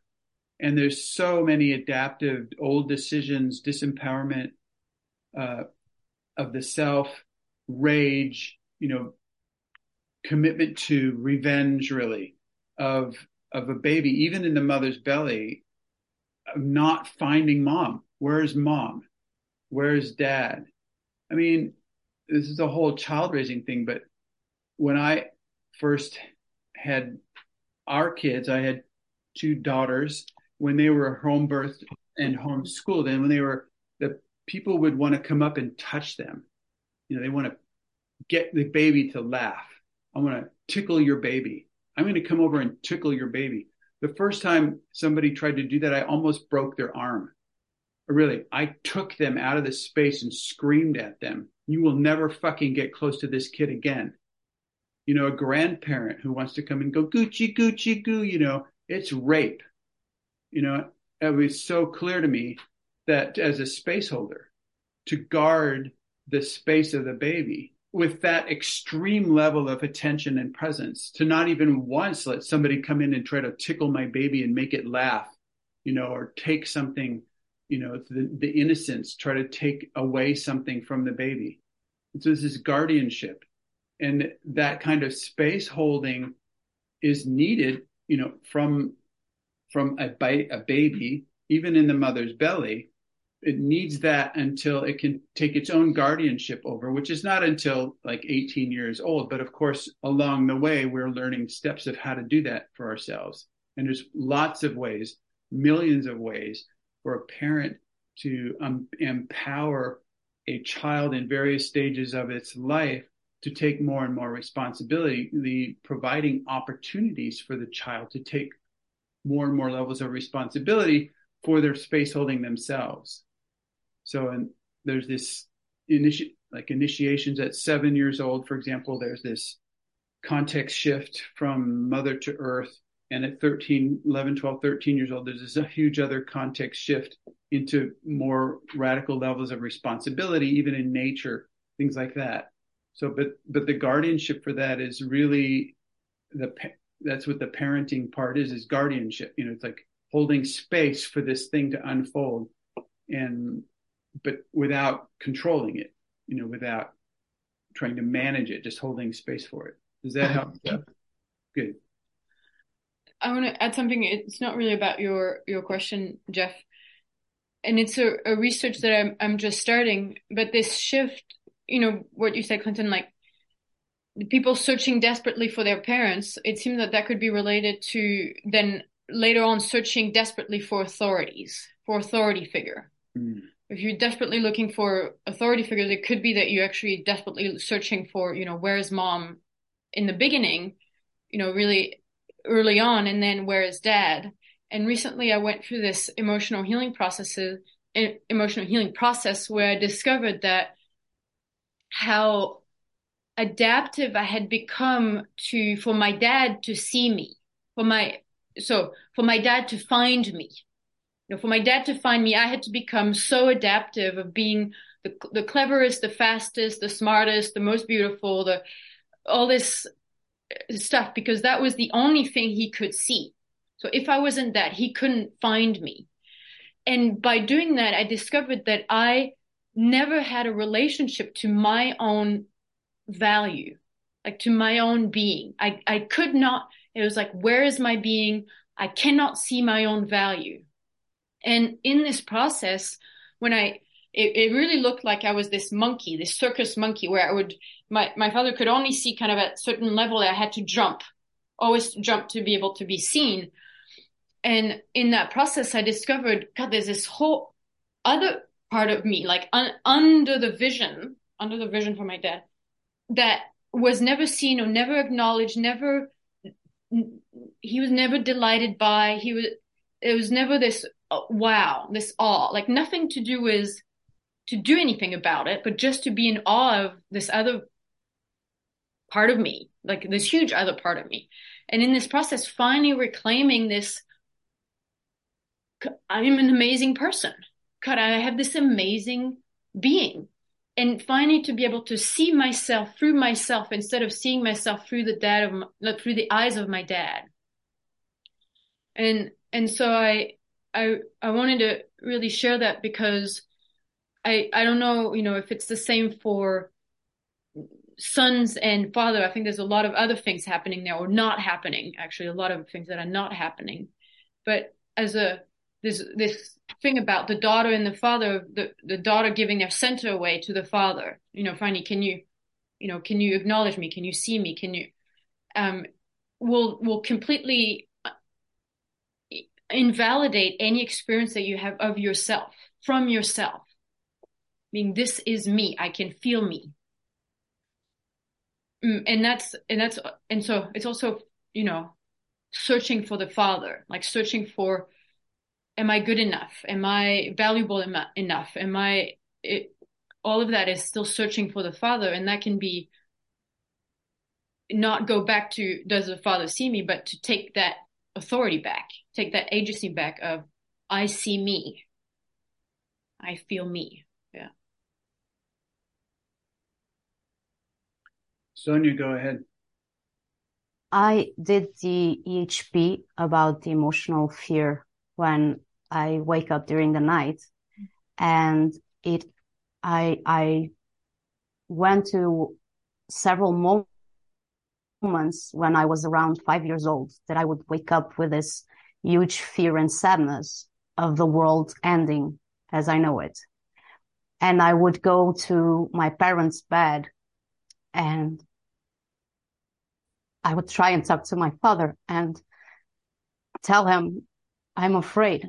And he wasn't able to hold space for me. So what I, the things that you are sharing about being in this search for the space holder, for the authority, for the father. It's pretty much what I experience.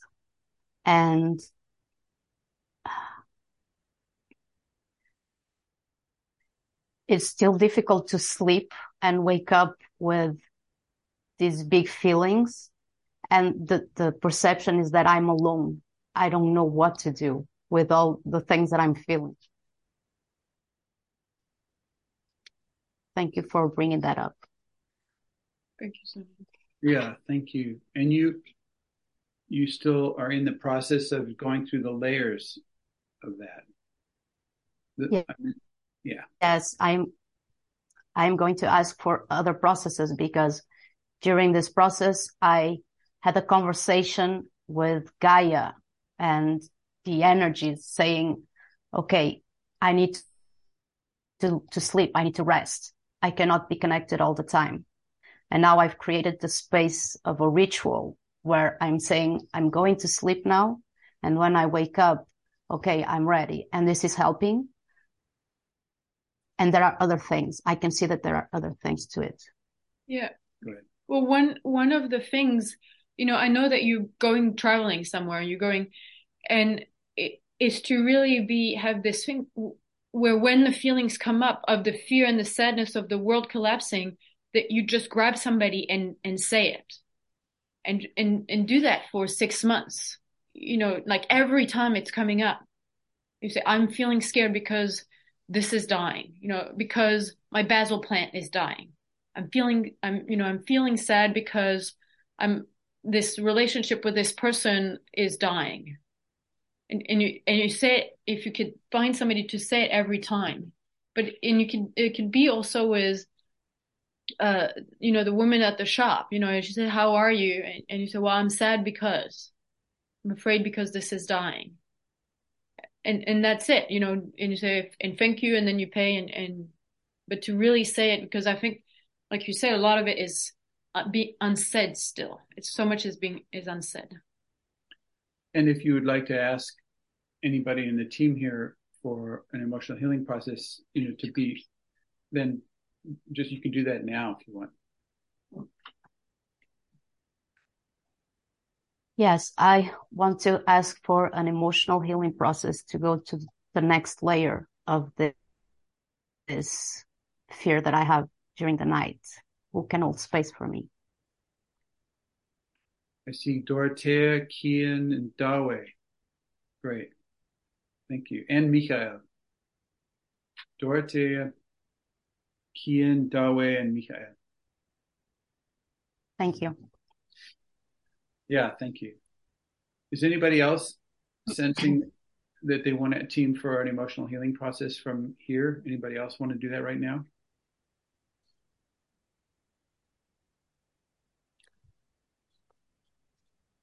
I want to share about mine from last week as well. Go ahead, Dawe. So I had this big fear and, and sadness coming up about this. I, I mean, almost what we were describing again of, you know, that I've been spending my life putting these stakes in. And then Ingrid held space for me about this. And actually went, it immediately shifted somewhere completely different where I went to a memory where my mom was very preoccupied and just left me by this staircase. And somehow as a child, I was four or five, I went to this place of the adult ego state that I had at that age and and created this separation, this energetic separation in my body of of okay, when I'm alone, I go to this place, and then when my mom comes back, uh, it's like she left, and then so I have to leave into this little bubble of mine. And when she comes back, then I have to leave that place and come back into this um, show show place with her. And so I created that story, and then I also created the story of um, of because I had access to this, I, I don't need to ask for help, and I won't, and and I have to be silent, and I and I just don't ask for help because I can handle it. And then after that, I somehow went sideways into another memory of about the same age where I was learning how to read. And the whatever sheet we had, the the words at the bottom were cut off. And, and it was very, very hard to read it. And I asked the teacher, you know, what this said, and and she couldn't read it. And and then I looked at it and I could read it. And and it was this thing of uh gosh, I have to uh I have to go somewhere else. And it was like um and then she she gave her center to me when she realized I could read it, and and even at that age, I didn't want it, and I and I of course I didn't know how to say that. I didn't have any concept of this, uh, but I had to go in this place of not being able to be myself and having to just completely hide and and again do this split and show this one thing to the teacher so that everything would be okay. Wow, thank you. Thank you, dear. God, isn't it such a rich journey? Like there's so many things to discover about ourselves that are not good or bad or right or wrong. And in fact, they worked. Whatever we did worked. And so it has this inherent nobility in that it actually allowed us to survive. It actually worked. And then having the option of, God, what did that do to me? Or am I still using this technology that I, I created in this spontaneous invention moment and it, and adopted it as part of my survival strategy? Am I still using that? Is it appropriate to still use it? What is it blocking? What is it empowering that's distorted? And, and a chance to start over each time one of those realizations happens.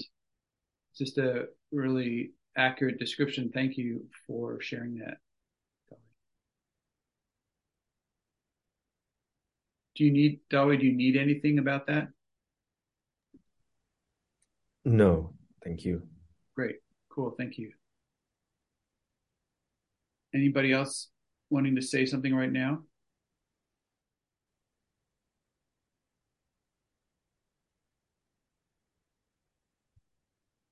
Dorothea, do you, we haven't heard your voice today. Could you just say something?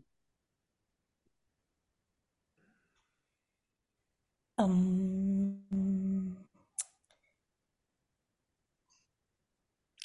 I mean, for me, the this call and the last call are very important as I'm offering a box workshop intensive four sessions for people who are not at all in possibility management. So I, I write a lot about having ideas and creating experiments and what I can bring into that team. So this is one thing. And another thing, it, it, it, it might be a little bit funny. So I at least think it's a little bit funny, but at the end it's really bad, is that I made experiments with an artificial intelligence. There is this GPT chat. You might know that you can ask questions and can say, write me a text about this and that. And I did that about a conversation about art. And that was so ridiculous. But I was fighting with that artificial intelligence. I was so triggered by some answers and some um, words this I don't I don't even know how to how to call it or how to name it. Is it a it? Is it a she? Is I whatever it is, it's just a machine based on data they got fed. And my assumption is that they fed uh, modern culture behavior. So the reaction of that machine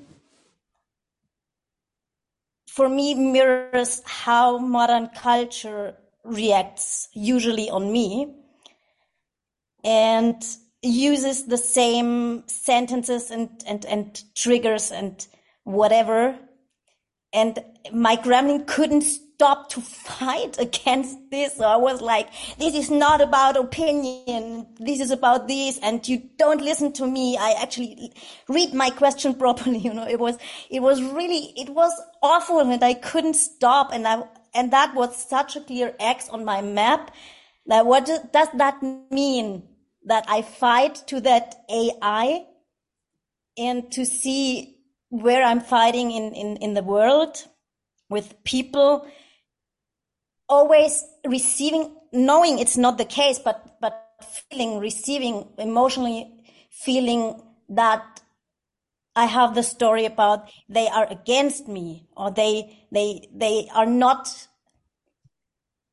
uh, meaning it um, in a in a state of love with me, or they want to hurt me, or you know, all these kind of crazy stories about the others, about the people towards me.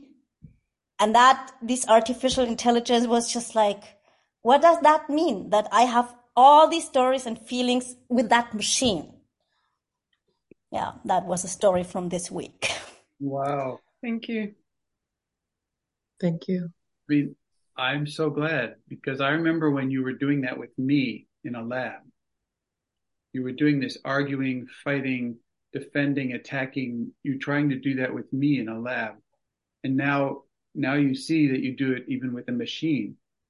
And so it really is a mirror that there's not, not even a person there and you're still doing it. It's what a great gift that is for, to, you can, you can have this chance to let it, to, to de, deconstruct it, you know, to find out what's really going on in there. So, wow. Thank you for sharing that. Thank you for asking. I mean, I'm, I'm reading in the book right here. It says this double perspective, you know, looking both at the normal and the and that being at the edge of the of the infinite in a way. It's the the fixed, rigid, you know, the understandable, and then at the edge you see also this complete, vast, open space. That double perspective in you, it produces it causes a crack in your certainty, a crack in certainty, which is like ordinarily we strive for certainty. Yes, this is the way it is. No, I know. We want to have this certainty. That's what we've been trained for. And yet there's almost nothing anywhere with in reality certainty. And that's that's why there can be such a thing as possibility management. Because you're looking at circumstances and you want to change the result and you cannot change the circumstances what can you do? Well you can you can change what's possible in the moment. You can change what's possible and create a different outcome. And there's so many ways to change what's possible once there's a crack in certainty about what is possible. This is the only thing that's possible. I'm sure you've talked with somebody who thinks this is the only thing that's possible. And then you, from your perspective, that's not true. And so, but so this double perspective you carry around in you in your everyday life, this crack that causes your familiar perspective to lose its omnipotence, its power over you, your familiar perspective of this is what is, this is what I need, this is what I can't do, this is what's really happening. And it, and that gets a crack in it. So it no longer has this control, this omnipotence over you. What a, what a valuable thing that is. Gives you huge freedom of movement and accesses huge amounts more responsibility for yourself. You are then responsible. The circumstance is not responsible. You are because you get to choose this story. You get to choose what happens next. Given the box's voracious commitment to defending its views as being perfect, being irreproachable, and almost, in fact, holy. You know, the box says my views are holy. You know, it's so amazing. Uh, having a way to change solid to liquid, this verges on miraculous. Okay, what an amazing thing you have is to is it's, it's really almost miraculous that you can change solid to liquid or yeah so the original, what does it say? Vice grip. Vice grip. A vice grip is this clamp. The original grip on you, thinking about what is possible or what is important, dissolves. This clamp, this this uh, super glue, dissolves, revealing a freedom and groundlessness that feel both refreshing and terrifying or threatening. And so that's this place at the edge. And, you know, without knowing, oh yeah, I'm feeling afraid. Oh yeah, I'm feeling sad. And inner navigating that, you will go back from the edge automatically. And this practice for extraordinary relating is about on like finding a home at the edge, which is both refreshing and and horrifying, terrifying. As your old familiar world disintegrates, and it won't usually happens ongoingly. It isn't a big thing usually, although it feels big each time almost, but it's like an ongoing experience that the world around you is disintegrating. There could arise some fear, but the fear is exciting because you are reaping the reward of what could be years of hard work integrating the new double perspective. And suddenly you take action in ways that surprise the old you. And I know you guys know what I'm talking about because I, I know each of you enough to know that you've actually had this experience pretty much. I don't know Solange so well, but so you've had this experience where you take action in ways that surprise your old self, the box. For instance, you may find yourself able to disagree with the general consensus at a meeting and to voice your own opinion in a calm and convincing manner. You know, that could just come out of you.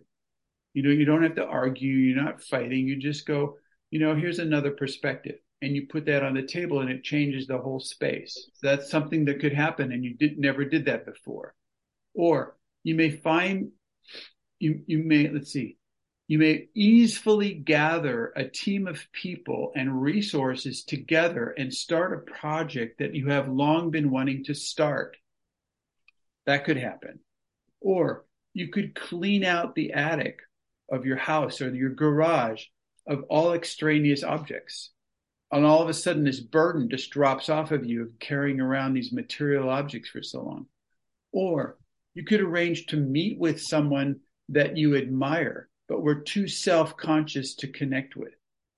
To say, can we meet? Can we go on a walk? Like the, on and on and on. There's this, all these doors open up for you because these actions come out of not your box. They come out of the edge.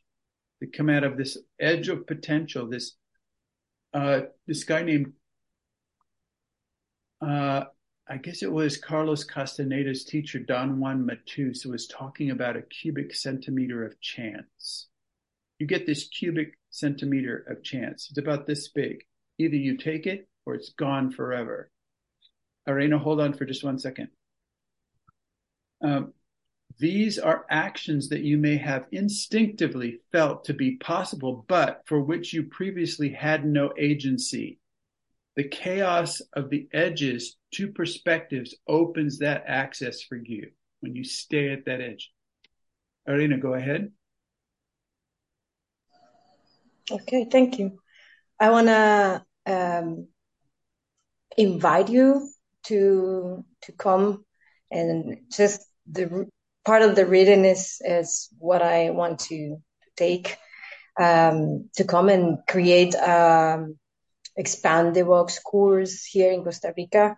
And if not both of you, like any other person that are around that is a trainer, because um, I I wanted to do it, but I have like some situation not able to travel right now, and I have a space and possibilities to stay and create. So I wanted to invite you to do that. I had the possibility of met uh, Kino and Mi- Mikhail, and and it's um, it's part of the jewels that I take, and also part of your reading.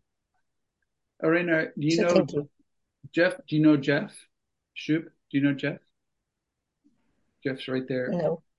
Okay, Well, guys, I know it from here. Yes. Yeah. like hola, you guys Jeff. are both in Costa Rica. So Ah, sí? Okay.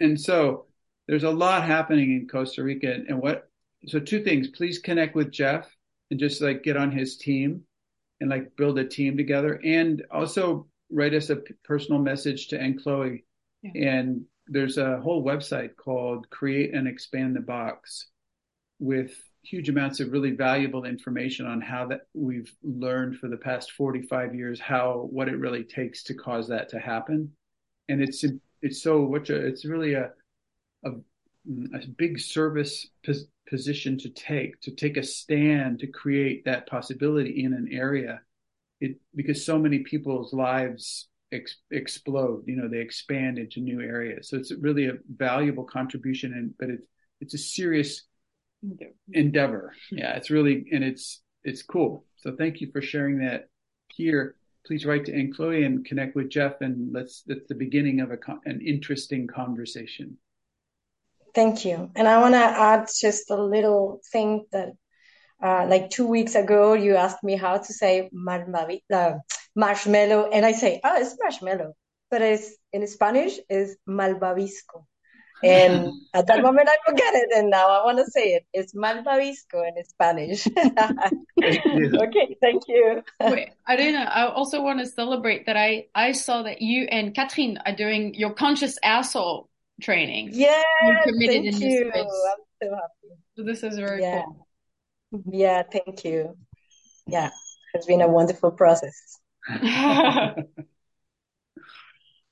And and all of you are invited, all especially the ones that are adaptive. That is perfect. You can come and yeah, transform that behavior or habit. hmm You, you gotta learn how to drive. Yeah.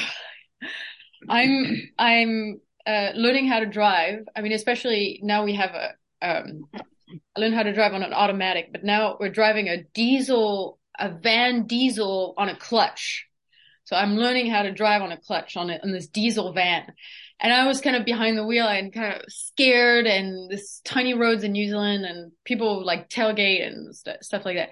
And Clinton said, just become this, this horn honking, conscious, this you know, horn honking asshole race car driver. And so here I am in my van and I'm, I'm being, I'm shifting into this asshole car, race car driver hor- honking my horn. And that's, that's what the training is about, really. so watch Yeah. out on the roads. You know, that's the point is that that's a safe way to drive. It's safer than trying to be adaptive and and and and not you know in control of your vehicle. You know, the vehicle's a fucking machine. and If you don't tell it what to do, it'll do what it wants, which is not safe. So you got to tell it what to do, and it takes being an asshole. It's great training. So cool. Thank you, Arena. And Dora, you wanted to say something uh, earlier on. Wow, it's amazing that that I that I can speak in the last two minutes here because I had so much to say, and I noticed that I did this experiment this week about noticing, and I noticed that the the first time so clearly about my parent ego uh, state, and uh, I noticed that my parent ego state tell me you should speak now or they should know that in the space. So I keep stopping myself from speaking, and, and now in the last two minutes I was like gosh, I hope they're not going to tell me to speak now because I have so much to say. So Now it's only one. I don't know. I want. So I, I want to share. Maybe I, I want to offer an experiment for people here to do, and that's is connected to the last thing you said about, uh, like the to find this little crack in the box that is kind of the alchemation of of the box and what is everything that is not certain, things possible, and find this crack and go and go do something about it. Because i found that i in my noticing when i when i'm planting in my in my the this thing that is noticing the noticing the noticing when i plant there this little things that I, I my box thinks is not possible but i want them like i want a hundred people in my rage club that's what i want and it doesn't make sense but in the healing process i did my my being said that, and I was like, "What? A hundred people in a rage club? How is it possible?" So I plant this like seed there that that's uh, that's what I'm going for, and I'm doing this little experiment of talking to people, even though it's like I don't know why I need to pe- talk to this person on this island. And then yesterday, had 20 people, more than 20 people coming to a, to a workshop. This is kind of like directing the power of conscious feeling. It's crazy. And I, I don't know how it happened. Like people start to arrive to the space, and I was like, "What's going on?" Thank so you. yeah, I'm taking a stand for next culture here on this Ometepe Island in Nicaragua, and if anyone wants to join, I I don't want to do this alone, like you also said in the beginning. Yeah. That's everything I had to say in one minute. Thank you, Dor. Wait, no, come on, Katarina. Katarina, say something. Hello. Um, well, uh, I enjoyed really uh, the session. Good. We just wanted Um, to hear your voice. Do you want to say anything else? We just wanted to hear your voice. Do you want to say something else? Well, I, I'd like to say that I don't feel much comfortable speaking here because I didn't even have an extended core, uh, expandable course. I couldn't yet. Uh, and so you, um, I, I, I read, um, this book and I read Conscious Feelings also. And I'm trying to work on several things about me. Uh, today, yeah, this last part, um, when Anne Chloe talked about uh, not being seen by her father, and uh, I, that touched me deeply. Um, and um, well, uh, it really is lots of sadness that I have, actually.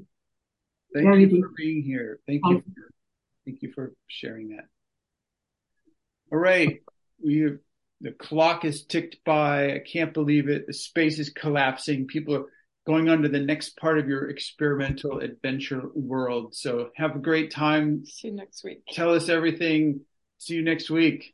Bye-bye. Bye bye. Thank you. Bye bye. Bye bye. Thank you. Thank you. Bye. Bye. Bye, Leslie. Bye.